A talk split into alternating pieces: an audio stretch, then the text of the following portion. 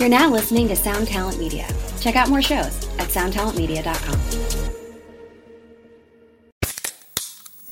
Hey, what's up, everyone? I'm Matt McGachy, the vocalist of Cryptopsy and the host of the Vox and Hops Metal Podcast, where I sit down with fellow metal musicians. We talk all about their lives and music while sharing killer craft beers. If you've ever wanted to sneak backstage and share a beer with one of your favorite musicians, well, Vox and Hops is the podcast for you. This week on the podcast, I dropped an amazing episode with Dom Grimal of The Last Felony, Ion Dissonance, and Cryptopsy. There is this episode and over 450 other ones to help you enjoy life, metal, and craft beer. So what are you waiting for? It's time to become a Vox and Hops head. Cheers!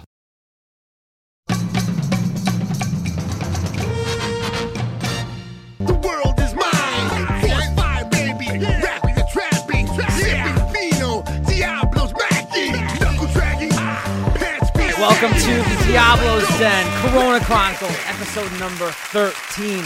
I'm your co-host Jay Reason, and I'm here with the one and only Danny Diablo. What's up, everybody? What's up, E? How are you, man? Been a minute. We had a little break here in between. How have you been? What's going on? Well, first of all, first thing I want to say, what's up, Jay? Have, uh, congratulations to you. You opening up your new store Ah, in fucking. Connecticut. It's Thank fucking, you. you got you on the news. Uh, you're in the news twice. Yeah, You are, so- you are, you're the, paper and the news. Yeah, and, so- and, the, and the media. So, Yo, dude, thank you, so, that. thank you so much, man. Like, uh, I know that you've known it's been coming for a long time. I've been working on this for a long time, so I'm super proud to announce that Static Bro. Era, which you guys all know is my label, uh, we have a brand new brick and mortar retail store in beautiful downtown Milford, Connecticut. Uh, if you're watching us on YouTube, uh, you're gonna see the news story cut in over here. Music fans in Milford have a new place to search for local gems. News 12 Connecticut's Sean McCabe has more from Static Era Records.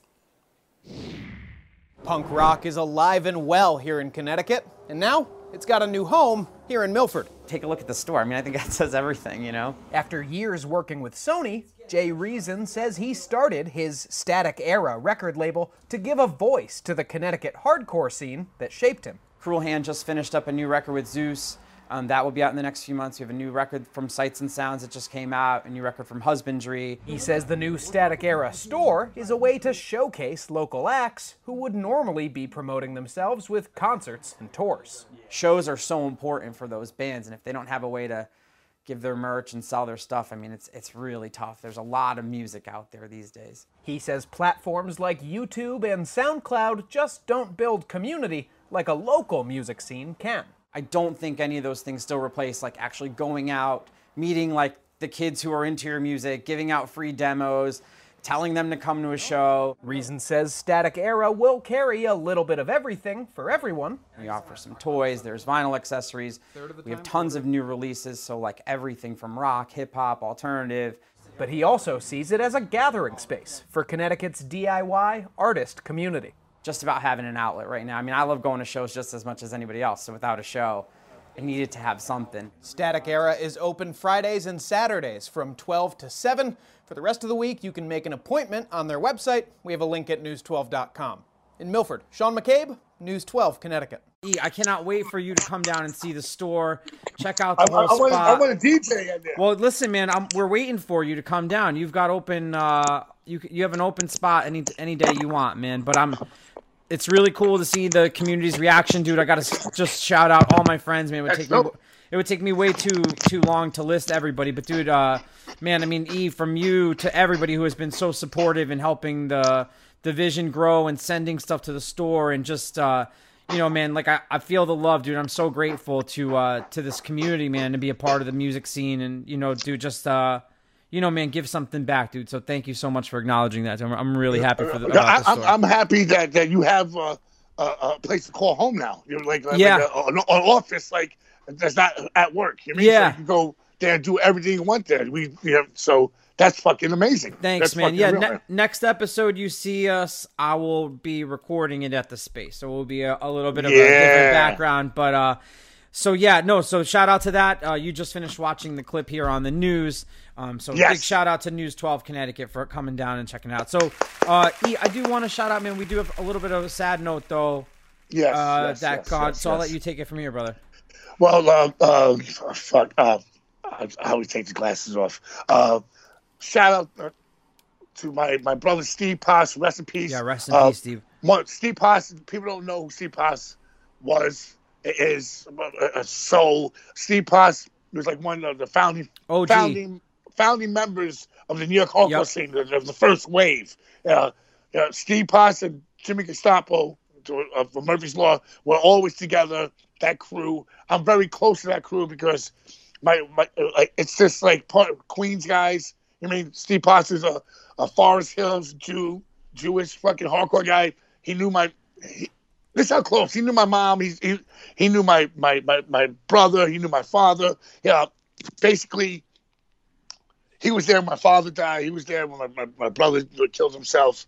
Uh, always, I I I I, I did a one time. I did a thing for the bring bring can, uh, toys and canned foods to uh it was a Christmas thing, uh, Yep. right? It was a Hanukkah Christmas thing, and me, Steve Potts, brought all the stuff together to this place for, for to give to thing, and they were like, they were like, uh, when I, we, we rolled up there, me and Steve Potts, I looked, at Steve Potts had a, a, a Santa Claus hat thing on, like, like a little, little, little like elf, and I, I had, I looked the way I looked, and we gave it to them. They were like, they were like, thank you, but they bugged out on us. They Yo, that's for the wild. for the kids. But Steve Potts had a great heart, and he was one of the funny, real New Yorker. He would diss you in your face and laugh. He was like hundred pounds, Yeah. but but yeah, crazy like crazy like neurotic Jew. But Potts, he he passed away. He had uh, two types of cancer, brain Horrible, cancer, man. and a and, a, and a, a cancer in his lungs. And he kept smoking to the day fucking they, they threw him out of the hospital for smoking Damn. while he had cancer. Uh, it's it's sad. I love I love you, Steve Potts. He's a, he's in a better place. Fuck cancer. Yeah, man. I mean, ho- horrible loss for the, the the NYHC community, especially too. Uh, you know, I'll overlay some photos that have been going around, man, just to see, yeah. you know, one of the founding members that you've seen in all these photos and shit. And I know he was very close with Jimmy and all those guys, dude. So huge. and Paul uh, Paul and Paul, Paul- Bearer shit. Yep. So, dude, terror. hu- huge shout out from our show. Uh, rest Yeah. in peace, Steve Poss. Rest Uh, in peace.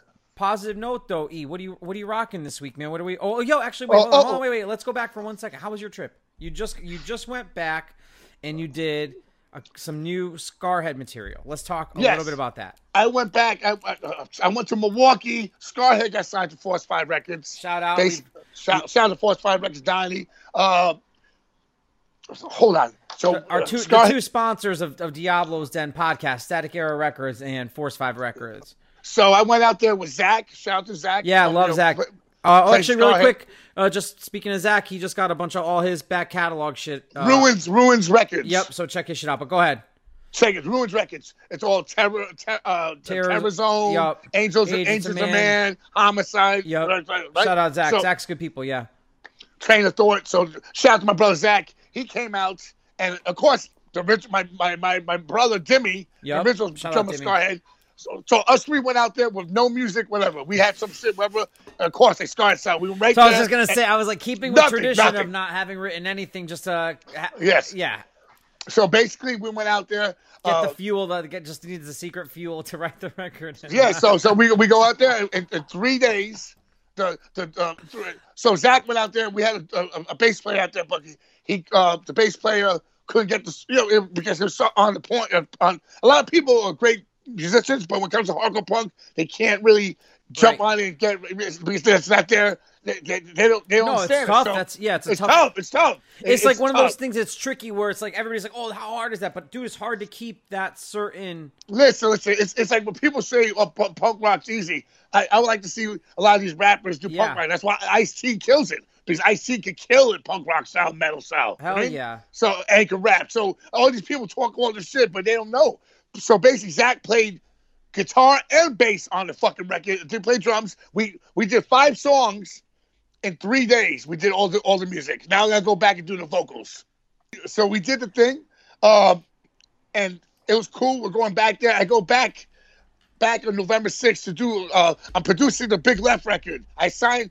I signed. Yeah, we talked about that on the on the last episode. signed them. So so I signed Big Left as A and R, executive producer to Force Five. Also, um, on this record, I got Scott Vogel is going to be a guest, right? Sick. Yeah. Uh, Joe Fatal is going to be uh, is you know, has some scratching, scratching on it. on it. Yep. and he's right. And Joe Fatal's going to sing some stuff also. Shit. So so Joe Fatal, Uh, and Big Left's gonna sing some stuff. Yo, we, it. we should do uh, Diablo's Den skits in between it or something on the like uh, on the mixtape, like the next shit.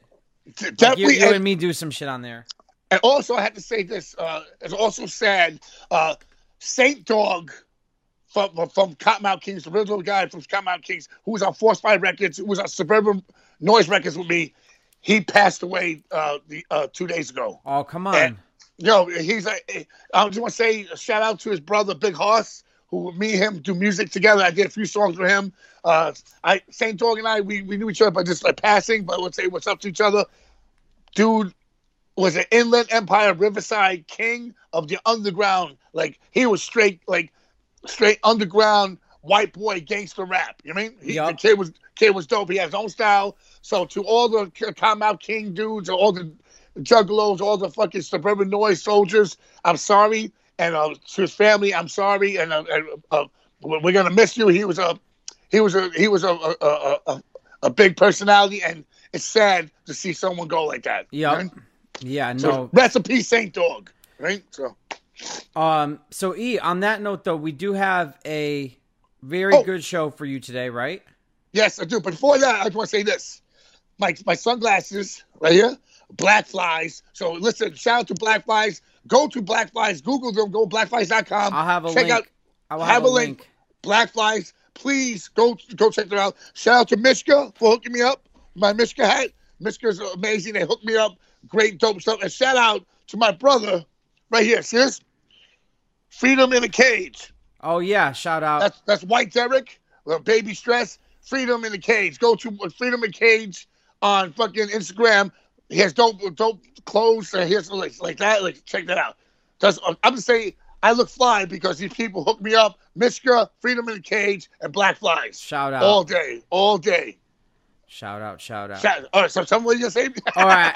No, I was gonna say we got a good show coming up for you tonight, though. So why don't you tell us first a little bit about our guest while I get him uh, situated on here. We have so- talked a little bit about. Um, Yeah. You've been on kind of a roll lately with the success of your indie project. Uh, it was a film, short film with that we've talked about a bunch. Uh, Called- we, we, we actually, yeah, it's called Priceless. We, you and Priceless? I actually have talked about it. Interestingly, Yes. from when you first started on the show to where we are now, to watching, to literally winning an award, and we're going to talk a little bit about that stuff um, and some of the other progress. Yeah. But um, tell everybody but while I get Reel Wolf in here, um, Yeah. just real quick, tell him, tell tell the fans a little bit about him. All right, so Tom Vujic uh, is a Tom Reel Wolf. He uh, has a production company. They they do. He does music also. He does. He has. He's a metalhead. He loves hardcore. He's a hip hop guy uh, from Canada. He basically um, asked me to. Like, we met a, a while. I'll, I'll, when we talk, we'll talk about it. But Tom is a dope director. He he asked me to be in a movie, and me and Peter Green, and we did this movie uh, like uh, last year, right? And uh, and of course the COVID fucked everything up. But the, he got submitted to all these film festivals, the, the, and, and it sucks because like I would be going to these, these film festivals and winning these fucking awards, and we got nominated seven times in three different festivals. Festivals. All right, you know? so hang hang that thought. Let's bring in Yeah. Reel Wolf E real quick. Uh, hang on. yes, Tom, let's go. Okay. So, yo, on our last episode, uh, E, you were kicking off with some really great news about Priceless. So you had just won an award. What, remind everybody what the award was. You and Peter Green and and We- Tom got an award. Though two, there was two that day. So what were Yeah, those we- for? T- tell Tom. So so that that first time we won for best crime short, Sick. and and Peter and Danny, Peter and Danny won for best acting duo. Yeah, yeah, Congrats. that's crazy. So yeah, and now check this. Here's the crazy thing. Okay, so now we just won a third award.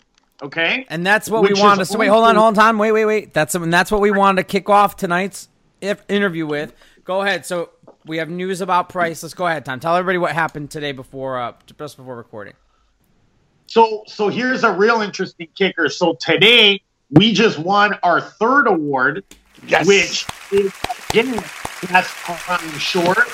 But check this. Here's an even bigger twist. What's up? Literally in the last hour. You What? understand? Now, are you ready for this? what? Bro, we just won a fourth award. Come on. What? Get out of here! Look at his Babe, face. We won the fourth award. We just won the last hour, another award.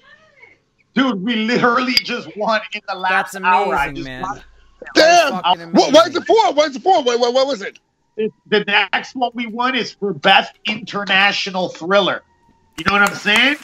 Yo, oh, What's funny about the whole thing is that you guys are American, but I'm Canadian. so ironically, it won international thriller because technically Priceless is considered a Canadian, Canadian, yeah, yeah, Canadian p- production team. kind of a. It's a funny little turn of events because the movie was filmed in New York. It's a but it's a Canadian movie. Yo, You That's know? dope. Congratulations yo, to, to both yo, of you thank, guys. thank, man. yo, Tom, thank you so much, bro. Well, thank you, man. You absolutely killed that performance, man. Thank you. It was an honor, bro. So Thank Tom, you. let me, let me ask you a little bit about that as a director and stuff, man. I've always said to Isaac, he's such a great uh, actor and character person. The way he co- he can convey the emotions in his face and stuff. How did you think of Danny for that role? Okay, th- this is kind of an interesting story the way this turned out. Um, so first of all, a I'm gonna be honest with you. Uh, I okay. Originally, this movie Priceless was gonna be a totally different movie. It actually was not gonna be Priceless. What happened was a different movie called Dead of Night, and essentially what happened was Pete, neither Peter nor Danny could get into Canada because we were gonna film. That's totally on brand for for for, for both of them, by the way.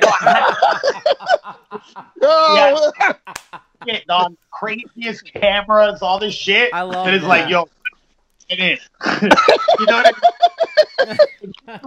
so the funny thing, like, uh, my boy, he's like, yo, I think I can get the in. I need Peter to tell me like what these things are, dude. I don't even think Peter could figure it out. So we were just. I'm like, you know what? I think we have to shoot this shit in New York. And it's fucked up.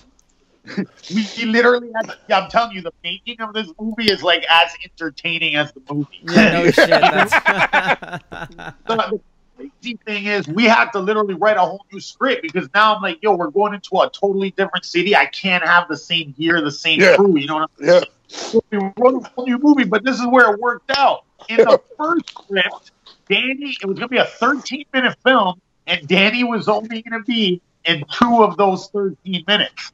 Oh, shit. By changing the script situation, it now became Danny's in 13 minutes, the entire movie. He essentially became the main character due to the I'm the main character. How crazy is that? But what was crazy was, to tell you the, the best part about this was like, Danny, who Danny is. I'm telling you, like anybody that knows Danny, he is a character. yep. You know what I'm saying? From this tip, like I remember Danny was so nervous about the roles. You know, I haven't acted that much, but I'm like, you know what, bro? The way this direction's going is like this character is almost like you, even though he's playing Viper, Yeah. is still like Danny. And you see him, you see his demeanor, and yo, I'm telling you, I, I said this shit to everybody, which is this: if I got a really, really good actor to play this character, It wouldn't be real. Yeah. it No. wouldn't be real. It was like Danny made it authentic. You Yeah, feel that's me? dope. Yeah, dude. Thank you. Listen, man. Congrats to both of you too. And like, uh, you know, I, I always can't champion uh, Danny enough, and he knows that, man. Outside of just even my Thank friend, you, I'm both so- you guys. Yeah, I'm proud I of feel, him. I feel and- good. yeah, no, I feel proud of him and everything he's doing. And, and Tom, I, I I really back what you're doing with the film and involving him and Peter. And I wish you the best so much, man. So let me ask you, dude, when are we going to be able to see it? That's probably when everybody what everybody wants to know. I know it's doing the the show circuit, and I'm not sure if people understand that that kind of does. It takes a little while, but maybe you could walk us through and let people understand that when, when we might be able to get even just a, a little bit of a glimpse of what what you and Danny have Yeah. going on. So, so this is kind of what I'm gonna do. So basically, how it works is when it comes to film festivals, the second your movie's on- online, Yeah. it's over. It's like that's it. The film festival shit's done. You feel Oh. me? All right. So, so that that's why because festivals will not accept a movie that's publicly available. Right. You understand? Cool. Yes, cool. Cool, cool. I understand. to do is when you finish a movie, they say you do either a year or a year and a half of festival runs. Now, here's the thing: we're in 2020, and and COVID basically wiped out like half of the festivals this year. Yeah. So so essentially, what I'm going to do is I want to just ride it out for about half the year. Yeah. It's Yeah. already October. I kind of just want to ride it out till the end of the year. So to answer everyone's question, it will be online some point in the beginning of 2021. You know what I'm saying? Yeah, But we'll be releasing an exclusive scene from the movie. It's a two and a half minute scene. I was gonna say, can and- we get what? What do I gotta do? Okay, hold on. Let me see if I could get. Some, okay, Isaac knows exactly. What do I gotta do to get a clip Yeah. on this episode for the fans? Even if it's just a small. Buddy, you know what? All you had to do was just ask There you go. right now. and listen, and that's and this is how Diablo's Den works. The shit is Oh, on a, but- on a cir- hold on, wait, sorry. The shit is on a circuit. But Tom Yeah. and, my, and E are gonna for the fans here. So you you heard it here. Yes, We're gonna- thank you. So I'm gonna suggest if you're listening to this, uh, sorry guys, if you're if you're listening to this, jump over to the YouTube. Don't and while you're there, remember turn on notifications, subscribe. But you will watch uh, Tom. You heard it. He's gonna give me a little clip to cut in over here.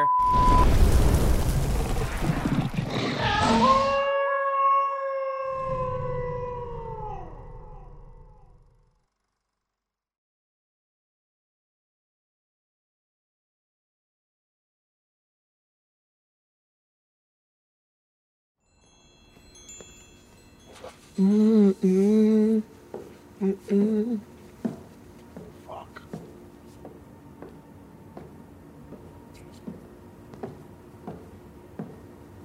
Viper. What up? Welcome. Oh, shit, this guy's a fucking weirdo. Curious. When, why would they give you a nickname, Viper? I'm not. Let's let's, let's cut the, the small talk. I'm here to get the cocaine, get the fuck out of here. So I'm gonna put chicks up.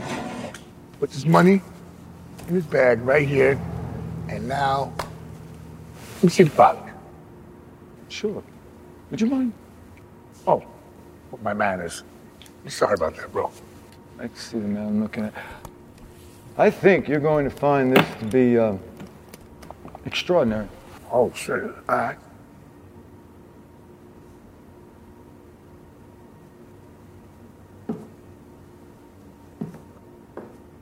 Fuck is fuck's this? It's a family heirloom. Quite beautiful, isn't it? See the resemblance. Kind of looks like you. Sense of humor, Viper. I'm just gonna do this the old school way, right?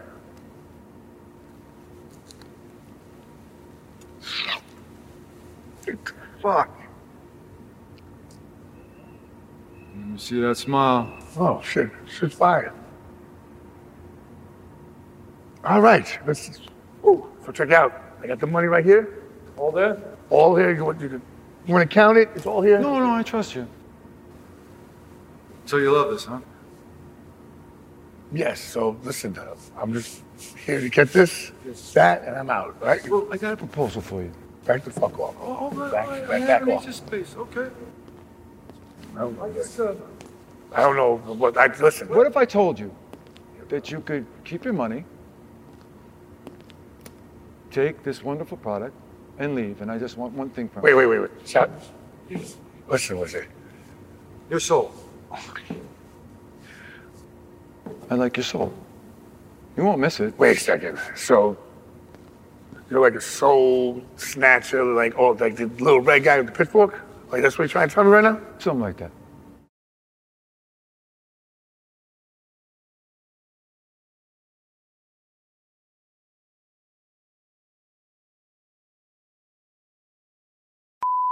I, I, I gotta tell you also another thing. that You guys have you guys both have something you don't know about, but but uh, a lot coming. You and Jay, Jay, both of you guys. Tom is uh, Tom has his own label. Oh, Tom sick. uh, does music. He does. Uh, he, Tom, I know Tom. From first time I met Tom was in uh, 2007 or, or, or, or Rock the Bells. He came to my house Yes, Remember- actually, it in. California. It was actually even before that. The, Right. I actually met him actually in Toronto. Uh, he played a show with Scar because remember you were you were with Clee at the time. You were chilling with Clee. Yes. Yo, it was crazy. I seen this guy, like literally, it was a fucking Scarhead show, and some guy shit to him, and all I've seen is Bob. oh man. Uh, yeah, I knocked the guy. out. Yeah, beat the same guy. and then still keeps performing. I'm like, yo, this, yeah, yeah. I did that, dude. That, that listen. We, Yo, we could have a whole episode of, of of of of stories. I like remember that. that. The last show I knocked him out, and I kept the. song. It was I was introducing the band at the end, and I, and I, and I, I finished. He was knocked out, and I finished it. He was still on the floor. yo, that shit was classic. bro. I was like, yeah, this guy's the real deal. You know what I mean? so yeah, so that's I guess we've known each other for a minute. But anyway, ahead. What were you saying? Oh no, I was just saying I that. said- I, I, I'm, I was saying. Uh, oh no, go ahead. You. Go ahead. I was saying that both of you guys have your own labels. Yeah. Jay Yeah. works. Jay works with all, uh, behind the scenes, all the all record stuff. Like he, I'm talking about Jay's amazing. He gets vinyl. Thank he works sir. with. Thank you. He, he works with Brian McKnight. He works with fucking with the, the new Edi- new edition guys. Yo, Yeah, I'm in a weird. I'm in a weird little. I'm a. I'm a, in the music scene. I'm a ninja. Ask Isaac. It's like it's like I work on a bunch of stuff, but I can't talk about any of the shit I work on. But I, I just opened a record store. I don't know. It's, it's listen. You get it. You get it, Tom, because you're in the same thing. It's like your shit comes out so much later that you can't really be like. I'm. I, I- yo, yo, yo, but I want, I want, I want you guys to talk so you Yeah, can for get your music, you get your music, Tom, into his his record store. yeah. Oh yeah. Uh-huh. I- Oh, Let's do percent, it. oh, 100%, man. And trust me, bro, when when this COVID thing's over, I definitely will be back in New York. We all got to link up. I mean, Jay, Yeah. are you in New York? Yeah, I'm right in Connecticut. So actually, really, really quick, I want to ask you, Tom, Yeah, about releasing a film. Obviously, Yep. I mean, you had a whole, you got you and Isaac had a whole plan for this. You know, where you guys were going to travel, do it, dude, and then and then COVID happens. Tell me very Yes. quickly about adapting. You know your schedule and this this whole thing, dude. Like, I, tell tell us quick about adapting that into what's going on Right. today. Well, I'll tell you another quick little thing right now. So, in the case of Priceless, which is a short film, um, you know, primarily, you know, you don't expect to get any kind of crazy distribution because it's a short 13 minute film. So, essentially, what you want to do is ride the festival circuit, eventually release it online. But here's something that you might not know that Danny knows is I'm actually working on my debut feature film, Sick. which is a documentary about Kool G Rap Awesome. Okay. Yeah, movie. Uh, we have Alicia Keys in the movie. We have Onyx in the movie. We have Big Daddy Kane. That's I mean, this is a man. Joe Fatal. Joe, Joe. Fatal. He's a fucking wizard behind the scenes, man. But we, we were scheduled to go and shoot plenty more interviews. I'm not going to say names, but some major names in the entertainment biz in both LA and New York. So COVID kind of fucked that up for me because luckily Priceless was done. You know what I'm saying? But this other movie, which is currently still in production, it's completely put it on hold, essentially. You know what I mean? Because Yeah. traveling is difficult. Yeah. Uh, just the process. So yeah, it's sort of like on one hand, it's dope that we're winning these awards, which is great. But on the other hand, it's unfortunate that the current movie I'm working on is sort of on hold. Isaac will But- tell you that's part of the New York hardcore curse because, right? He, he Yeah, was involved yeah. in the I'm, the so- I'm sorry. I'm sorry about that. Sorry about that. Well, yo, Tom, uh, where can everybody find you online? Uh, tell, uh, give us the Instagram. Let's get plug priceless, man. Uh, give ever, give everybody, uh, you know, the socials and stuff, man. So basically, my, my Instagram is Reel Wolf, R E E L, like a film reel. It's in the background there, Reel Wolf underscore official. That's the Instagram. And I want everyone to check out our YouTube page because we're a very video based company. So our YouTube is very important. Yes. Is youtube.com slash Reel Wolf Films. And you'll see links for all of this stuff uh, over over this. Yo, Tom, Tom works with the best of the underground rap. But, but, You know, that's the thing. We kill it with the underground rap. We we put out crazy compilation albums, and we just dropped a new album called Rabid. I'm on it. I'm on it. I'm on it. metal hardcore hip hop track that also features Ill Bill and Gore-Tex. That's and for those that awesome. don't know, the singer of a metal band, so my metal band's on that joint. And we're gonna be actually dropping that single soon. So by the time this podcast is out, it might even be out. That's but awesome. check out Rapid Violence and check out Priceless. That will be out soon. And then stay tuned for the Kool G Rap feature length documentary. Awesome. Well, yo, Tom, thank you so much for joining us tonight. Definitely, when you come into the city, man, we will have to bring you on again. Uh, yo, and again, dude, thank you so much for sharing the exclusive clip here. We're really excited to for that shit. Thank you. Thank you. And and the last thing I just want to say, I heard y'all are having Muggs. Yeah. And I just want to say, shout out to Muggs because uh, one of the first videos I ever did that broke me in the game was called Ill Bill. It was Ill Bill and DJ Muggs. He's Oh, no calling shit. right now. Uh, Is he calling you? Okay. Yeah.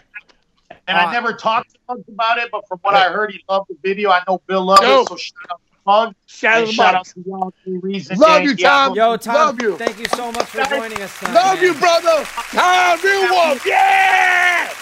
That's so glow. A killer in the street, El Loco. Shooting the gift, smoking a split. Straight man, take feel the kick. Damn, mixed blood, Undertaker. Damn bad brain. Pa'l carajo, aparato. Ahora te ando buscando pa' mi fucking chavo. Call up Danny Diablo, the shit don't ever stop though. The niggas around my way, they call me fucking Chapo. I'm more like a Gestapo, watch out for behindo. Got my homies down south, trapping in the bando. We got the best drogas out the mercado. They know we just took that. Just after we light up the hookah. These crook niggas are taking jewelry and just shoot ya. Nigga. We got nothing to lose. Just me and you. Can't walk in my shoes. Man, fuck you too. We got nothing. We had in a little intermission here uh, from our last guest. You just saw a new video and song from Danny's new project, Spick. Danny, tell us a little bit about that clip, uh, real quick, before we jump in with our guest. It's uh, just coming. It's a.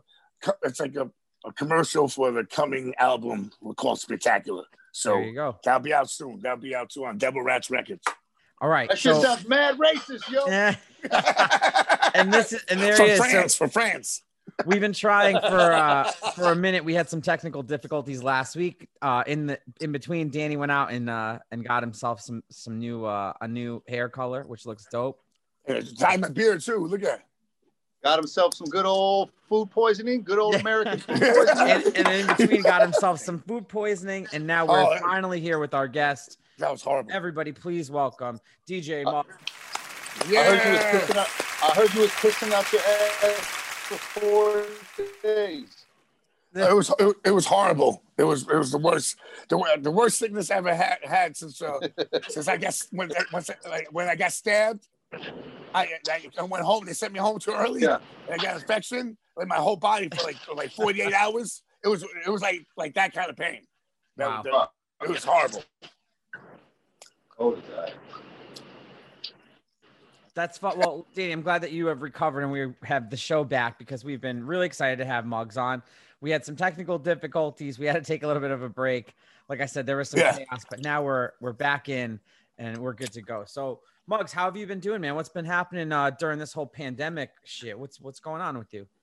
Oh man, this pandemic has been the best time of my life, man. I swear to God, I got more. I got more shit done in the last nine months than in the last five years, and I get Hell a lot of shit done usually.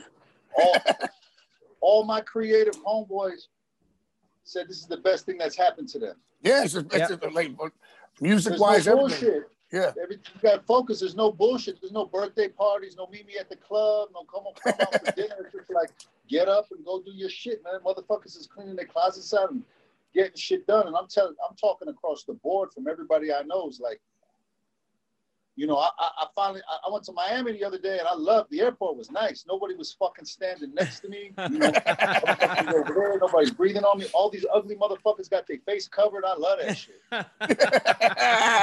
Yo, how was Miami? How was it? Miami, Miami was great. I went down there with um my, my boy B and um Danny and um we shot three videos in four days. One with Crimeapple and, and Flee Lord, a couple with Flea Yeah, Lord. and shout out to Crimeapple. Oh, that's yeah. sick. Yeah, man, that shit was good down there. The weather was nice. We got a we had a yacht out out there in the fucking from Fort Lauderdale to Miami, just hanging out, drinking champagne every day, talking shit, making music, hanging out with the homies. You know the regular regular Yeah. shit. That's that's the that's life, bro. Yeah, that's that's, that's the life I want. man. I just got back. I just left Alchemist crib right now. I just left over there. I just got back here. I'm mixing a single. Oh, that's dope. So a Soul Assassin Winter Drop um, with Cappadonna. So I'm just I'm mixing it right now. Oh, yeah, that's, that's, gonna be fucking- that's awesome. amazing. That's amazing, bro. What's listen, Muggs? I'm gonna tell you something. About to watch the Dodgers. About to watch the Dodgers win. win the World Series tonight. You know. Yo, my brother, I want to ask you a question. Like, like, what, what, what was the, the year? How old were you when, when you really got into music? When I re- when I well, I want to say I was young, just listening to music as a fan, you know. Yeah, But yeah. I think I think as a fan, I was just into it from my my family. You know, all the eight track tapes around. My grandparents listening to opera, my mom listening to Motown, my uncles listening to rock and roll and Zeppelin and Pink Floyd, and my my older aunt, she was like four years older into Kiss. You know what I mean? But yeah, I found I found hip hop, and I must have been through like Rappers Delight in like 1979. Yeah. I was like 10 years, I was 10 years old, man, and I was like, I heard Rappers Delight, and I just caught the fever. Like, I had to learn the whole song. And if you can go to, you just, I had to learn the whole song. So I just listened to that shit every day, Rappers Delight, over and over and over, Over and over. And it was over. Then it was like, you know, Rammellzee, um, the. Treacherous Three. I got introduced to, this, to, to the to the to battle tapes from, from from the Bronx, and then I got, and then I think it was Run DMC that just really just took off for me. You know what I mean? That- that's that's that's what really uh, like, like made me like, like that feel, summer, I think, feel, I think music. it was the summer, the summer of '82. I think when when um Sucker MCs came out. Yeah. Like that summer, man. That summer, and then Strafe came out with "Set It Off." I think that summer. Set it off It was on like- the Yeah. left. Yeah, like that was a hell of a summer. And then I think who else came out that summer? The B52s with like, uh, that someone was ill. It's- no, that's like the you know punk rock, punk rock and, uh, and hip hop were together. You know what I mean? In the Lower East Side, you know, in the Bronx, it was cool, man. You know I mean like you know, it's uh, Yeah, it was, I, just, it was just underground underground culture, man. It didn't matter. Yeah. Everything was meshing. That, that's that's what that's what it's, it's crazy like Ram Z and stuff how it, it and he spit back then you mean like it's art and he's fucking spit it was crazy you know what I mean like like no one heard shit like that before you know Nah, that that was like the first time when when hip hop was coming from the Bronx and meshing with the downtown shit and Yeah. with the with the Andy Warhols and the Basquiat's, you know, Madonna's hanging out, Rammellzee's Yeah. hanging out. They're bringing Grandmaster Flash down downtown to DJ Bambaataa, like all that shit was happening. Then Blondie was rapping, you know, on rap Yeah. on Rapture. Like that time was the kind of the time, man. You seen that downtown shit in hip hop click again in the Puffy era, but that was the first time around, boy. That was the shit that made me want to do this shit, man. You know, like seeing that shit. At first, we was just, you know, breakdancing for the summertime and DJing a little bit in the basement, just trying to Yeah. trying to copy those scratches. You know, we didn't Yeah. know what we was doing. We was fucking ten years old, and then um, the shit just kind of took on an organic life of its own, man. I want to ask you for also another thing is uh, are, are, are you are your, your your family from Queens right originally Yeah, from the East family, Coast my, my, yeah, my family, you know, um, all from Jackson Heights, Flushing, yeah Bayside, Ozone Park, Jackson Ozone Heights baby Park, Far Rock. Like my family's all through there, so you know, they're all still out there too. Everybody, but my mom's the only one that moved away. My mom moved out to LA, and um, you know, everybody's still back there. I still get back there often, man. Ain't nothing like Queens. My grandmother lives right by Flip, right by Shea Stadium. You know, right off of Main Street in 156. So yeah yeah, to, yeah used fucking basically walk up to the fucking to the fucking to Shea Stadium when I was a kid. that's crazy because I, I grew up in Jackson Heights my whole life a Corona some type of mo- joke mo- I'm a Jackson Heights nigga so it's like it's a, it's a whole different world bro you ain't a Yeah, whole different world people from there so. whole different But, uh, world. I, also, I, I want to say, when you your your first, what was your first group that, that you ever did to, to anyone else? My first group was 7A3. It was me Yes, and um, two cats from East New York, from the Linden Projects, from Brooklyn. yes, And um, we had uh, our first shit was um, a song called Mad Mad World. It was in the Color soundtrack in '88. So that was Oh, that was my first that, that was my first gold record in '88 on the Color soundtrack. That's that's awesome. that's amazing, bro. That's amazing, bro. That had all um, I think Biz Markie was on that. Kane, like all the Cold Chillin, because Cold Chillin was signed. I think it was through Warner Brothers when right when Cold Chillin signed to Warner Brothers. So Yeah, they did that. You know, Ice T was on it. So that was kind of like my introduction to the music business. I was still a DJ collecting records. I didn't know how to produce yet, but after that, 7A3 got an album deal. Yeah. And we, we went out to um, Philadelphia to work with Joe the Butcher, who had, you know, mixed all the Schoolly D records and all the Philly stuff at that time. Yeah. So when we did the 7A3 record, Joe the Butcher produced, you know, I think half of it. And then the Bomb Squad produced one. So I got to go to Long Island and hang out with Oh, the yeah, Bomb let's Squad, go. see how That's- they I would buy it. Then I got to go to work with Daddy O from Stetsasonic, and you know I seen Shout how he did Daddy-O. his thing. When I was in um, Philly, I got to work with Schoolly D, Cash Money, um, this kid named Jazz, and you know that was pretty much my that month was my education on how to make records because I was a kid, you know, 18 with all these records and all these ideas, but I didn't have I didn't produce shit yet, so nobody was gonna give me hundred thousand dollars at the time to go fucking make a record, you know. So Yeah. I sat back and just absorbed everything and just learned everything. And then I was like, man, I didn't really like how this record came out. I'm gonna go do my own shit. But I had already, we was already had, we was already kicking it. Me and B Real and Sen Yeah. Over in um over in Southgate. Um and um, we was all hanging out and I was like, look, I'm gonna go learn the music business and, and go over here to Hollywood and figure this shit out. You know, make y'all come with me whenever we do anything so y'all can meet people. And um you know, I remember going to my first meeting at Def Jam with Mr. Bill, Mr. Bill Stephney, who was like the executive producer on those early Public Enemy albums, and he was like, "Concept." And I was like, "What the fuck is a concept?" Oh, LL Cool J's the b-boy, the lover of rap. Run DMC's the gangsters. Slick Rick's the storytellers. You know. And then he was like, "You got a logo?" I never heard the word logo. I was like, "What the fuck's a logo?" And then he started breaking down what a logo was, and I was like, okay. So then, you know, when I went back to Cypress, I was like, yo, we got to get a logo. We got to Yeah. have a concept. And then that, I remember one day I told B and Sen, I said, yo, y'all should be the Cheech and Chong of hip hop because you be smoking mad weed over here. You know, so like that, that, that just, you know, ain't nothing like just doing shit. So man, I learned so much from from from that from that. Then I went on tour with, we went on tour with um, Kid and Play, Kwame, Salt-N-Pepa. Oh, shit. Today, Tony, Tony, Tony. We went on the MC Hammer tour.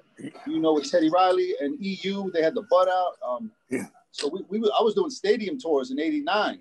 Yo, that's wild. Teddy Riley's a dope producer, so that's dope too, man. You know? Oh yeah, man. We was doing stadium tours, doing Mike Tyson's birthday because we was managed by Russ, Ru- Rush Yes. Management at the time, you know. So um, that was just learning, man. Just learning how to figure this shit out, man. And and then I remember Sam Sever one time told me this was before when I was DJing because I won the '89 DMC um, DJ battle. Yeah. And he was like, "Yo, you should produce," and I'm like, "Man, fuck producing. I just want to DJ."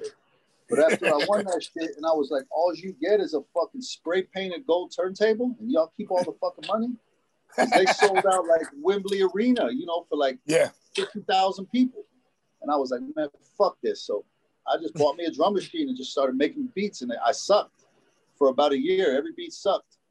and um, I, I made beats every day, and then after that, after one day, I made a beat, and um, it was banging. And B-Real rapped on it. We plugged in um, the drum machine directly into the boom box. We had a big boom box with double cassette players. We plugged the microphone in. We plugged the drum machine in. I pushed play, and B-Real rapped, and we did the song "Real Estate." And that was Yeah. the first song we did that sounded like a record. That was That's it dope. sounds like a record, you know. And I was trying, you know, just figuring it out still. And then at that point, after that, all our demos sounded good. So, like our first album's pretty much three years of just demos. Pretty much our whole life, just stop hanging out on the block, stop Yes. selling weed, you know, just hang out inside now and smoke weed and fucking drink and, make, and make records and make make music. You know, Yeah, um, well- and um, I was working construction and selling weed, and then you know, for about a year, she was cool, and then we got our deal. And um, there was this dude Dave Funkenklein who used to be at Def Jam. He um moved to LA. He started Hollywood Records. They offered us two hundred fifty thousand dollars for a deal, and Joe the Butcher offered us sixty-five thousand. And then Sendog told Sendog told me one day he was like, "Yo," but I knew the Joe, I knew Joe the Butcher from the Seven Eight Three project. So Sendog Yeah. was like, "Man, I got a better feeling with Joe. Let's roll with Joe." And I was like, all right, man. then a little bit older, you know, we always listen to Sen, and then um, thank God we did because that other label folded. I made like nine grand. I think I made like eight hundred dollars a record. I was happy. I bought some rims for my car. I bought a fucking system for my car. you know, I was happy. As, I was happy as hell. Um, I figured we'd sell about a hundred thousand records and have some respect and, and you know be happy and shit. But you know, shit took on a life of its own. And Yeah, you changed. You you you basically changed the music industry, uh, the hip hop industry with your beats, bro. It's like it's like there, there- there's West Coast West Coast beats growing up in, in you know in New York, and you hear the West Coast beats, but your shit just like I knew when I heard something that it was a Muggs beat. Like, Yeah, it had it, was- it- such it a was ve- like yo, that's Muggs, bro. Very And, distinct style Yeah, for like- sure. I knew I knew back then like you couldn't you couldn't use anybody's lyrics or you was a biter and you was whack. You couldn't dress like people. You was a biter, you was whack. You couldn't look like him, you couldn't sound like him. Your music couldn't sound like him. You get dissed, man. You Yeah. know, and um and um not not being black, we had to be extra dope. You know what I'm saying? Yeah, We yeah, definitely, definitely. we couldn't just be regular, so we had to be extra dope. And I knew like it's about having your own sound, man, and your own shit. So I had an advantage though, because I'd be in New York all the time, and I'd go to the I'd go to the Wiz or whatever and get the new 12 inch records that you didn't even have in LA, and I'd bring the I bring the Lee Jeans back and fucking Pro-Keds, know, all the different shit New York had. I bring the sheepskins back, you know, like they didn't even have champion hoodies in LA back then yet. And I would bring all That's the shit crazy, back and I'd bring the records back and the I'd be going between um I'd be going between Mr. Magic and Marley Marl and between Red Alert and Chuck Chill Out and recording that shit on Friday nights and bringing it back. And so I kind of had a cultural advantage where I kind of had a hack where nobody else in LA, few people might have, but Yeah. they didn't have the access that I had. And you know, I take the Greyhound back and forth to New York it was ninety nine dollars back then. Take like How, days. how crazy? How crazy is that? And, and people don't understand. Back in the day, when you are doing music, everything was uh like flyers, and it was like no social media. So you had to really dig and find a show and find out where, where, where the club is at and find You your know what I mean? audience, you had to find. you had you had, you had Sure. to meet people and talk, couldn't- talk. You, you know, There was no video channels and nothing. You know, there's maybe Ralph McDaniels, MTV Raps, maybe that was it. You had to go to the clubs. You had to go to the parties, man. You yeah, know, that definitely, was- man. I would get on the train and go to car wash, you know, in Quando's on the Lower East Side and just roll up in there by myself and shit, just chilling. Jump on the train at two in the morning back to Queens. Like, like you had a road to shit. There was none of this internet shit. You had to go find it and go figure it out. It dangerous back in the '80s and the early '90s to go to Yeah. shit. You know what I'm saying? it wasn't like it is now, man. It wasn't like it is. So, but that was I- kind of the fun of the adventure is finding this shit. But I just had a passion for it. At one point, man, I was just like, "Yo, I'm doing this shit," and I knew, Yep. I, I already knew I was gonna make it. it. It was waiting for me in the future. I just had to figure out how to get to it. Well, you you, you fucking killed it, man. I, I, I, always, I always remember the first time I heard Cypress Hill. I was one of Bill Spector's uh, parties in Lower East Side. It was me, all, all my brothers, TMS, and we were wilding out. And I remember seeing you. They uh, how they, play How Can I Kill a Man, but they seeing you and the Boo-Yaa Tribe niggas in the Lower East Side Bill Spector's party, like Dante and everyone. And I remember the song went on, and I was like, "What the fuck is this, bro?" It was like so ill to hear that in the, in the system. You mean are like playing, Yeah.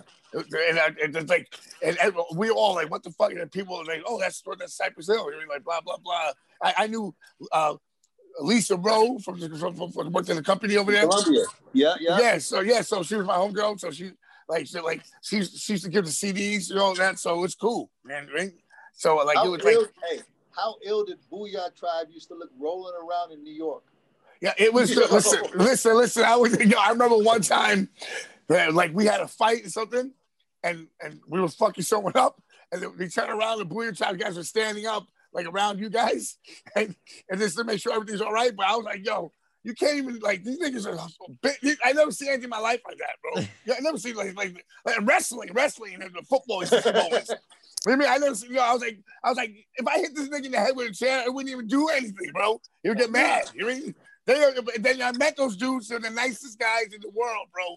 So yeah. Like, a very talented pe- bunch of guys, man, too. Super talented, super nice, man. They, you know, they've always been on the scene out here from the early breakdancing days to like, yeah, to like, to their bands. You know, they were doing, they were doing yeah, the punk rock.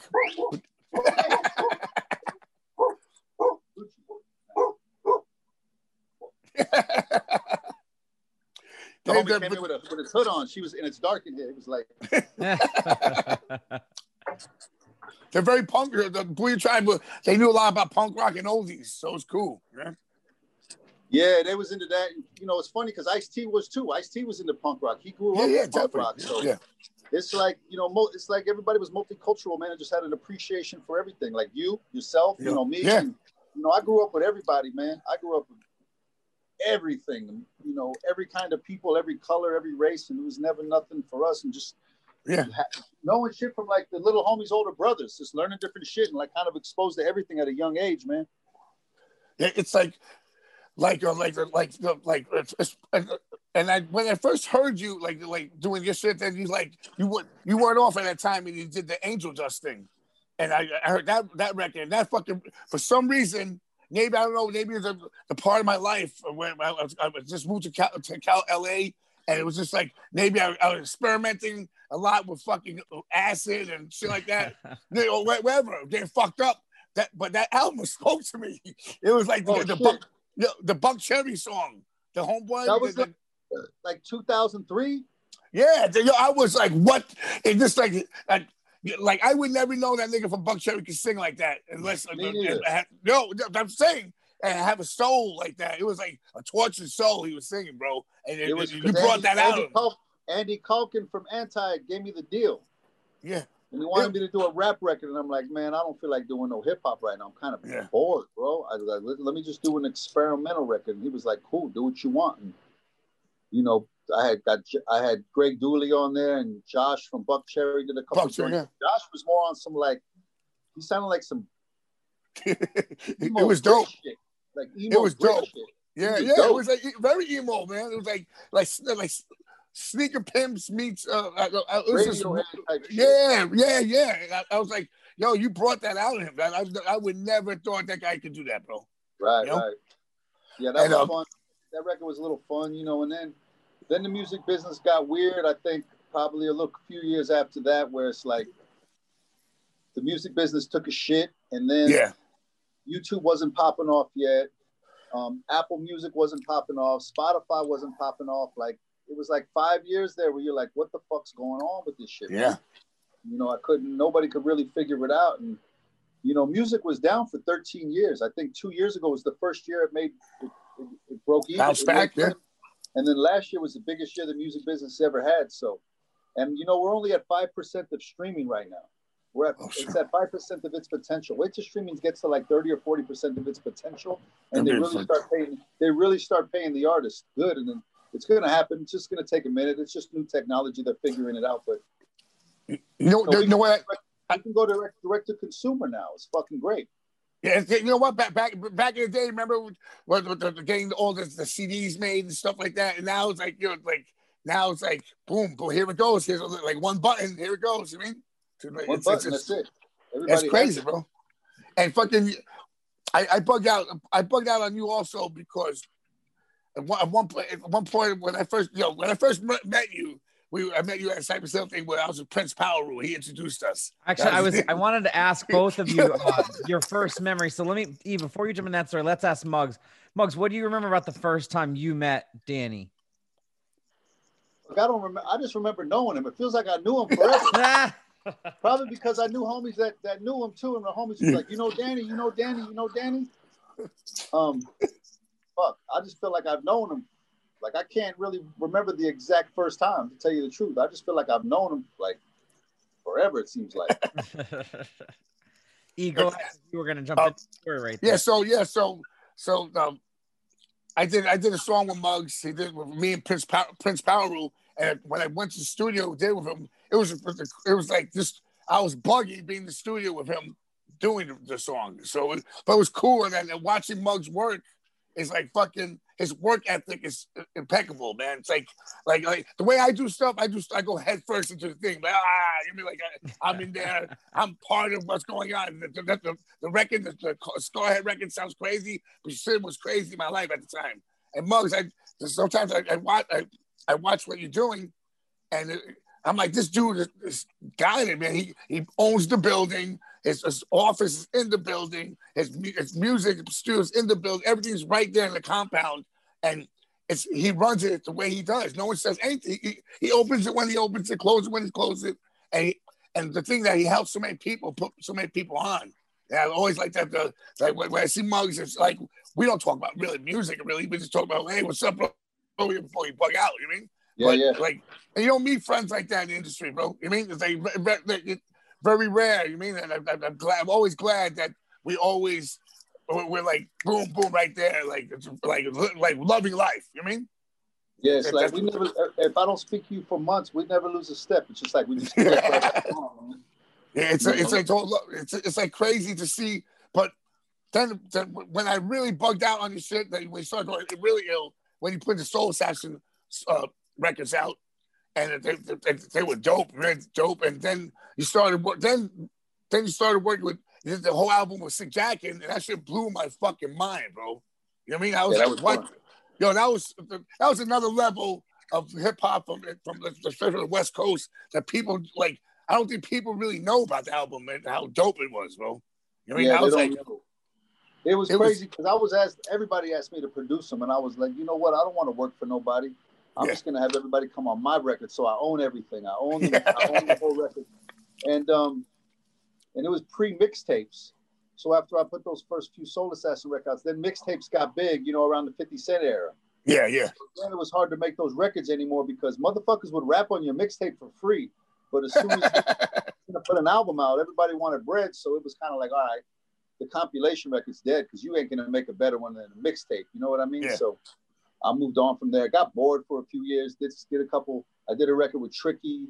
I did the Dust album. Yo, that, that, that that's crazy. The tricky one too, yeah.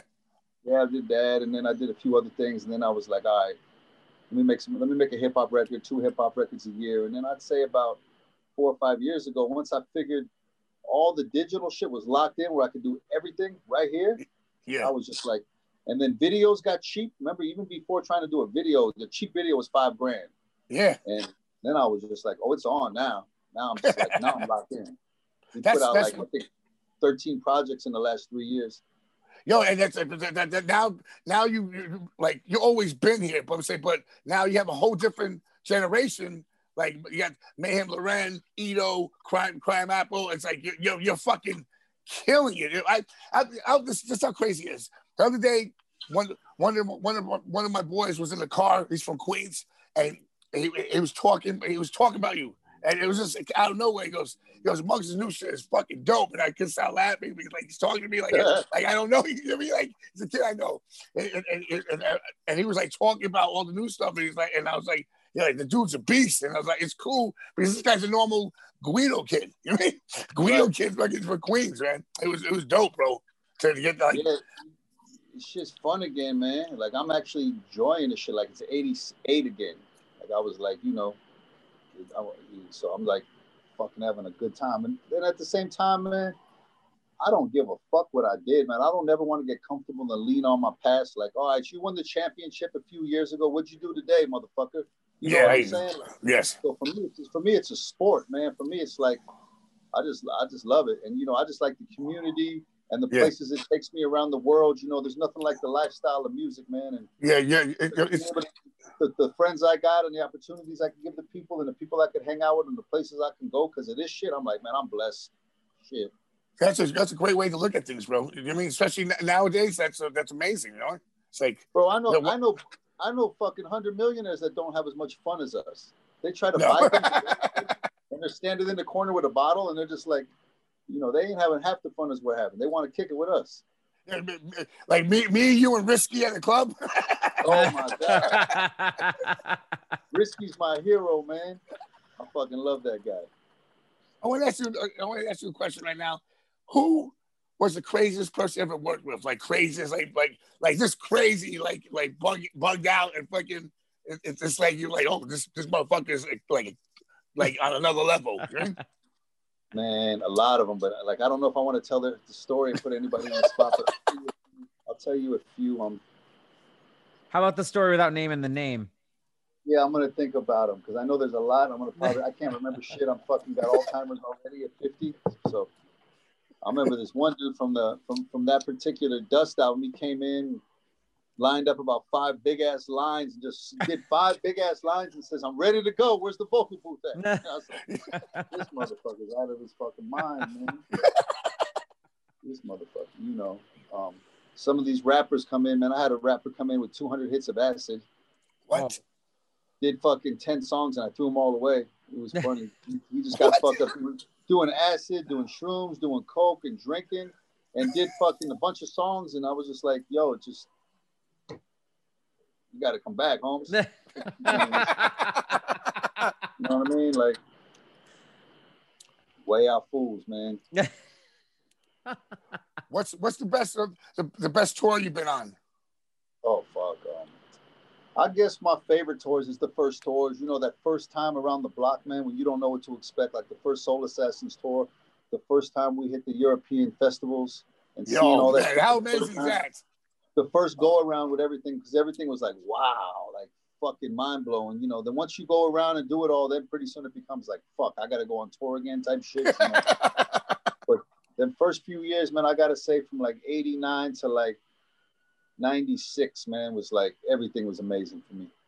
That's That's that's that's, that's fucking amazing, bro. It's it's like I, I I love touring. It's like as I get older, I, I know what I what, what I need now. Before I, I was just crazy. Now like I know what I need to so I can function and play Oh. shows and do shit. I mean, now like, I now I go to sleep and get up and hit the gym and the spa. You know, before it was like party as much as you can every night. oh my god, You know, another thing that was hard because I was trying to compete with you know Dr. Dre and Premier, but I was touring. They wasn't touring as much as us. We were touring Yeah. eight months a year, so not being able to make you music used to drive me nuts. But being like, if I had to go on tour now with computers and shit, this Yeah. is easy now. oh yeah, you can do beats in every, like- everywhere. There was no world phones. There was no fucking. You barely had a two way pager, but it didn't go that far. You got you got you got money every day. You had to check the money. The Turkish place, the Turkish place. Put, money into the phones in Europe. the food sucked. You, you try to call with a country code at the hotels, and you were jet lagged and tired. Like this shit was a mess. It's easy to tour now with all this new technology. Yo, the, the, the MapQuest and all that fucking. The, the, Remember, we, we back used then, use we- the Atlas back then. yeah. Oh my shit. god. Man. Hey Mug, so look, can I ask you a question? When you're like, uh, when somebody approaches you for a project, what what do you look for in that project that makes you want to work on it? Like, what do you have to be Don't. inspired by?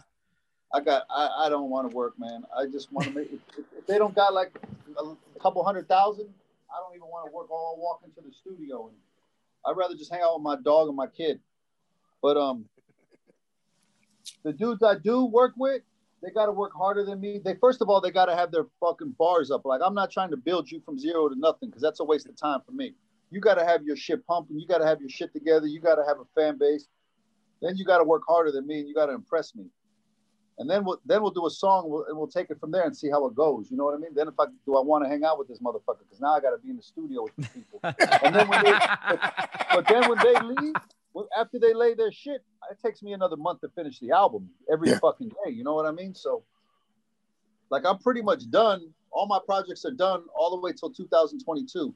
I got nine albums done. I'm just mixing it. So this whole year is done already. That's so fucking dope. awesome, That's yeah. something like it's like it's so so insane. Like I- like me and you, we jump on planes. We like every pandemic. I'm like I I got I, I've been going back and forth to Milwaukee recording with the, the Force Five record guys that signed me. That, that, that went out there to Skarhead record. I'm like I'm working on the. I'm actually producing the the Big Left record that they signed Big Left. So it's like it's it's it, like I I have to be busy, man. If I'm not busy, then you know how, what that means. I'm gonna find myself. Tr- I'm, I'm going to some trouble. You mean? So Yeah, yeah, me too. keep- yeah, keep yeah, keep busy. And and touring for me now is like it's so crazy how I used to tour like an animal. I was like a Viking. You mean going through like all, all these towns and fighting women. Now now I got my girl on tour with me. And she sells the merch for me. Like everything's go- everything's everything's a business to get together. It's like so insane that I could like be happy going on tour and, be, and like like just be. I appreciate everything, bro. I appreciate everything that I got from, from music, bro. And it's crazy Yeah. because my because like my my life was I was I was a street kid, graffitis. You know, it was I, in Queens. I was a big graffiti writer, and also I was a street guy. And, and I got a lot of shit that happened in my life, and it's some bad, good, but it's all happened for a reason. You know I mean? And I'm here. You know I mean? So Absolutely. that's what that, that's the same thing with you, bro. I know that like you, you, you, you, me and you would chill like, like, like, yo, we, we, we, we, we, we read people very well in, in our surroundings. And fucking like we're we go we go we go some of the dopest spots and some of the craziest hood spots. I mean? And we, Yeah. we're just who we are, man. That's all you mean. And people show us love, man. because We we we show we we we have that energy. I mean, and that's all I always thought. Every time when I'm like, with anything to do with you Muggs, I'm like, like, like I'm like, yo, I'm, I'm just happy, fucking that I can talk to him and we can fucking make make some jokes and fucking you know just laugh. Oh shit, have a good time. Hell yeah, me too, brother. think it's great. Shit. Oh man, Muggs. That's fucking nuts, bro. So listen, So Muggs, what are you working on uh, now? You just said you wrapped up a bunch of stuff till 22. What can can you talk a little bit about any of those projects? I'm just mixing. I'm dropping. Um, I dropped a project last week with Al Divino. I'm dropping um, the winter the winter Soul Assassin collection, but it's with this um, uh, a single with um, with Cappadonna. I'm trying to see if I'm going to turn it into an EP and add three more songs with other people. Otherwise, it's two songs with Cappadonna. Sick. With, with- with the winter collection, and then next year's um, Mayhem, Crime, Soul Assassin, Soul Assassin movie, the Black Goat movie. Oh, that's Black dope. Goat that's dope. Yeah. yeah, the got, visuals um, are dope, bro. Yeah, I'm really getting into making sh- making short films now. I'm bored of videos. I started Yeah. shooting my own videos three years ago, so I think I made like 22 videos already because I got tired of everybody. So I just bought a camera. I took a bunch of master classes, went, went on YouTube, learned how to do photography, learned how to shoot. Went to all my photographer homies, all my video homies, picked all their brains for a month, and you know just learned how to do my own shit, man. And now I'm gonna move it into short films. So That's I- That's dope, bro. That's real dope, man. it's That's- fun because the music ain't enough now. It has to be some more shit attached to it for me. The, the So- kids, the kids nowadays, their attention spans are fucking gone, bro. Well, and even like can't Muggs was saying, the more he, the more that we create our own content, can control that shit. You know what I'm saying? That's where the, it really is. Because at the end of the day, you license it out for a little bit of time, but that shit's all yours and you own it. you and know? I'm gonna, That- you know, I'm gonna build my own legacy, man. I'm just working. It's all about legacy now. I'm building my own shit and telling my own story. I'm not gonna let somebody else tell my fucking story when I'm dead. You know what I mean? So Yeah. I'm gonna tell my story while I'm alive, man. And to me, I'm just in the middle of it. All that other shit was the beginning. Now I'm in the middle right here. So now it's, it's starting to heat up and get juicy. Yo, it's, it. That's listen, what's up. I- I like your outlook on that, Muggs. It's good to hear shit like that. Yeah, man, it's different age, man. It's different, man. You know, you get in, you, you take care of yourself, man. You eat good, you work out, and I got more energy than I did when I was 30, bro. I feel fucking good. So I'm like, you know, our parents' days when they were 40, they were kind of burnt out already. our fucking our, our, our time is like it changed. I think this music keeps you young, man. It definitely does. I mean, like it's like uh sometimes I like I I'm going to be 49 this year, so I'm like I'm like, I'm working out, doing this, but that- also like I love doing the hip hop shit, but but you know, my whole my whole scene is the New York hardcore scene and the hard the hardcore music, and that's that that shit is fucking crazy to do that every night and fucking like. And it's like, That's a oh lot my of God. energy, huh? Oh my god! I'm I'm not saying I'm running, jumping in the crowd, but you mean like it's, Yo, it's you running, crazy. you running a marathon at night. you know what I mean? I'm running a marathon on top of a marathon.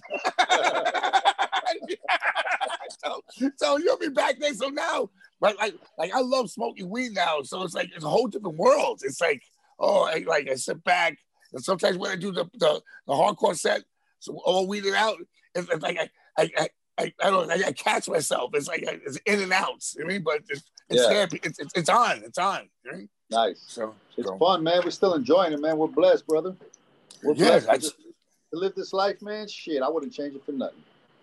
it's it's so insane, man, because like the underworld, the under, underground is like where I where I dwell. My thing is like I, I can always say like when I'm like anywhere, I could go any any any like punk rock bar in the world and go inside there. They'll recognize me, get free drinks, get fucked up, Right. hang Oh, out yeah, with the facts. party people, say they like take pictures and, you know, and go home feel good. Be like, oh man, I, I still got it. You know what I mean?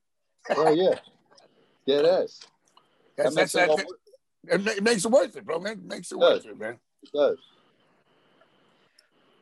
So now I'm just gonna, you know, mix this Cappadonna record tonight. Try to finish it up because I want to get it out by November 24th. But I got to get the vinyl shit turned in because it's a five week turnaround. So But yeah, so um, So Muggs, can I ask you too? I know we were talking a little bit about the past and shit, but dude, out of all you've had so many experiences, what sticks out in your head? What was the moment where you felt like, oh shit, I I made so like I made this. This is the right path. You know what I'm saying? Was it with uh was it maybe when you guys hit that color soundtrack or maybe a little bit before or something No, after?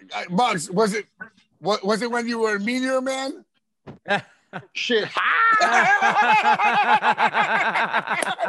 shit you're in the movie, nigga. Yeah. You, you know what Forgot that, about Hey, you know what Meteor Man did to me? It made me not want to ever make movies because Really? I, I, fuck- I had to sit in the I had to sit there all day. Then they was like, "All right, hurry up, come on." Then I'll go outside, and they was like, "Oh, never mind, we ain't ready for you." Then you go back and sit down. You're smoking mad weed. You're smoking mad weed, and they're like, "All right, come on, they need you right now." And I was like, "But that was like three hours later." And it was like, "You're there for eight hours, five minutes shit," and I was like, "Man, fuck this shit." I'm cool. But no, I think I think you know our record came out and we didn't Yeah. sell shit for like six months. We was following Naughty by Nature. We had a van. We was following their tour bus. Yeah. and, you know, and um, driving from city to city. We were playing in front of the promo shows in front of 16 people, man. You know, showing up to these morning radio shows, doing in stores in the daytime, stopping at the one stops. And so what the one stops was is there's local mom and pop shops. You Yeah. know, obviously like um, Tower Records and Virgin, they all get their records through, through through their own distribution and shit straight from the label. But the mom and pops were the places that would go to one stops to get their their records and to be told like what are what's the new shit that's coming out. So we'd have to go to mom and pops and go do signings and Yeah, meet and yeah. Then we'd have to do the fucking mix show that night. Then we'd have to play in some random clubs. So we would do all these things in each city for like a six week promo run Damn. every fucking day. You know what I mean? So, um, once we um started selling records, it was like this thing where we wasn't even on the charts, and we moved all the way up to number three. And I think it was a time MTV Raps was playing us like two or three times a week, man. That's and crazy. then fucking then Juice came out at the same time. Yo, And our record, Juice was our so record good, started yeah. taking off, and we just started getting on all the op- get opening slots on the second stage and all the festivals, and you just felt you felt like that this shit is real now. You know what I mean? It's you feeling it take on a life of its own. Yeah, that's so amazing, bro. That must have blown your mind when you're that young. You mean like yes, bug out? es- especially back then when it was still like the real music industry. You know what I mean? There was no internet. You you know, like just the whole process. I mean, that must have just been crazy. Yeah, so I think I think all that, and then we never even had time to take it in. We was touring, doing every motherfucking show. The managers just kept us on the road. Yo, Mu- Muggs, we, we lost. We lost. You sound kind of distant a little. bit. We can't hear you. Right here, you hear me? Oh, now yeah, yeah. yeah, yes. There- Yeah, I was like, the managers just kept us on the road, and I didn't realize why, because them motherfuckers was making more money than us. Yeah, yeah, they get paid. They get paid no I was what. like, we get a hundred grand, them motherfuckers get a hundred and fifty, and then you know by the time we pay the uh, the agent and the fucking business manager, that's another fucking fifteen percent off of us. That's thirty percent. We get seventy. Then we got to go chop that shit up three ways. You know what I mean? yeah. And then I got to pay taxes on that shit. So I'm coming home with like fucking sixteen thousand. And, oh You my know I god, mean? work, yeah. Nothing.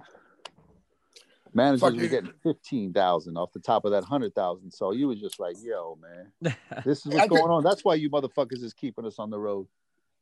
I could never be a manager because it's too much. Like, like you know, people, music, musicians are fucking. A lot of them are fucked up. You mean they like? They're, Oh yeah, they're like big, big fucking babies.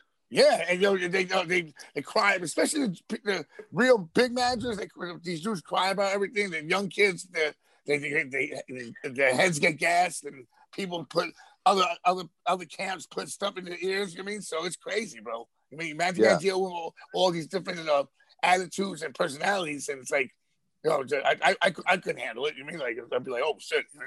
so. But Yeah, man, it's it's too much. I don't know how these motherfuckers. They just want to be in, in the same room. You know what I mean? And like be Yeah. around the lifestyle. Yeah, yeah, it's it's it's it's it's nuts, man. Because like sometimes, like sometimes, you know, like you and me, we we we have our our our, our, our roots in music and and the and the scenes, and like the hardcore scenes and the, the, the graffiti scene and the hip hop scene all together. Then um, it's our life. It's our it's, it's people think like oh yeah like, like this and that. No, it's it's our life, our, our lifestyle. This is us. This is Right. how we Yeah. are. We're, not a different person when you speak to us. This is how we are. When we do our business, we understand when it comes down business.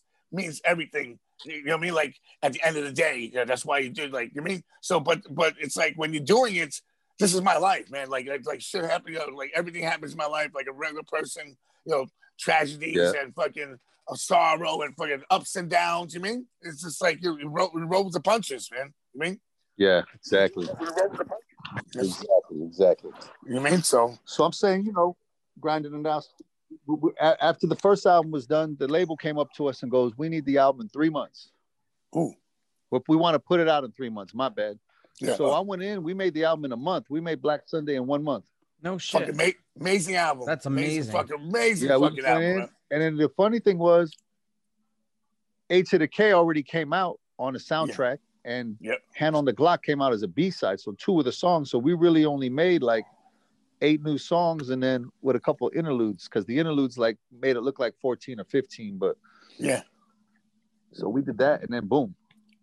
Those those fucking songs are those songs changed so lot. Yeah, I mean, I remember buying it on cassette at Strawberries, riding my bike up to get that.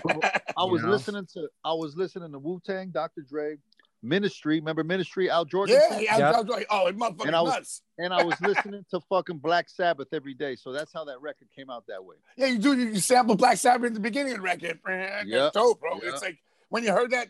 I remember you playing in you know Roseland and fucking uh, and it was a whole big thing. You guys were uh, like had a, a problem with the Source magazine or something. It was, it was cool, bro. You guys dissed them. It was it was crazy. Yeah. It was cool. Yeah. It was cool as fuck, bro, to see that all the kids uh bugging out on the music, bro, and saying it, it's, oh, it's oh. Going fucking nuts. Roseland nuts. shows were the shit. Remember? Those shows Yeah, were dope. It's a, and that's all. The, my that's we would go there forty deep. Me and my my my, my people. You know I mean? And it would be Oh, like hardcore kids. It was like a pit, bro. It was a real pit. It wasn't a, the like whole it shit was was a, a real pit. pit. The whole shit was just a Yeah. fucking nasty ass pit. It's crazy, Yeah, man. It's crazy fun. shit. Those are some good shows, man. I miss that place. It was really dope. But but Muggs, bro, I don't want to say thank you for for doing this in, like my podcast. You know, like this Yes, is thank- fucking Thank you so amazing, much, man. Before we let you go, Muggs, where can uh, where can everybody find you online? Uh, plug the Instagram and plug. Oh uh, man, don't leave me alone, man. Don't even come. leave me the fuck alone. if you don't got my number, you're good. Stay over there. Nah, hey, it's a fucking pleasure, Danny. Anything, bro. I, I appreciate y'all fucking um inviting me on here, man, and thinking about me, man. It means a lot, fellas. Thank you very much. man. And Anytime. always, always, always, always for being gentlemen and for all the love throughout the years, fellas. You know, and and I'm just looking forward to being friends for for the next fucking rest of our lives, man. You some good motherfuckers. Thank you. I, I love you, yeah. brother, man. Yeah, yeah, I love you, brother. And fucking, yo, everyone, DJ Muggs, the best producer in hip hop that, I- Hell I know. That I, to me personally, like one of the best. And I'm just glad that you're fucking killing it and doing music, and you're fucking, you're bigger than ever now. And fucking just keep on doing, it, brother. You mean keep on doing it. I appreciate it, dog. Thanks for the love, man. All right, Word. thank. All right, Thank you I love so you, brother. much for tonight, guys. That's a wrap for episode number 13. Make sure you're subscribing to our YouTube channel, subscribe to the Until newsletter. the motherfucking next time. Yeah, I want to thank everybody Love once Muggs. again. Love you, Muggs. Thanks, Danny. I'll talk to you guys soon. Peace.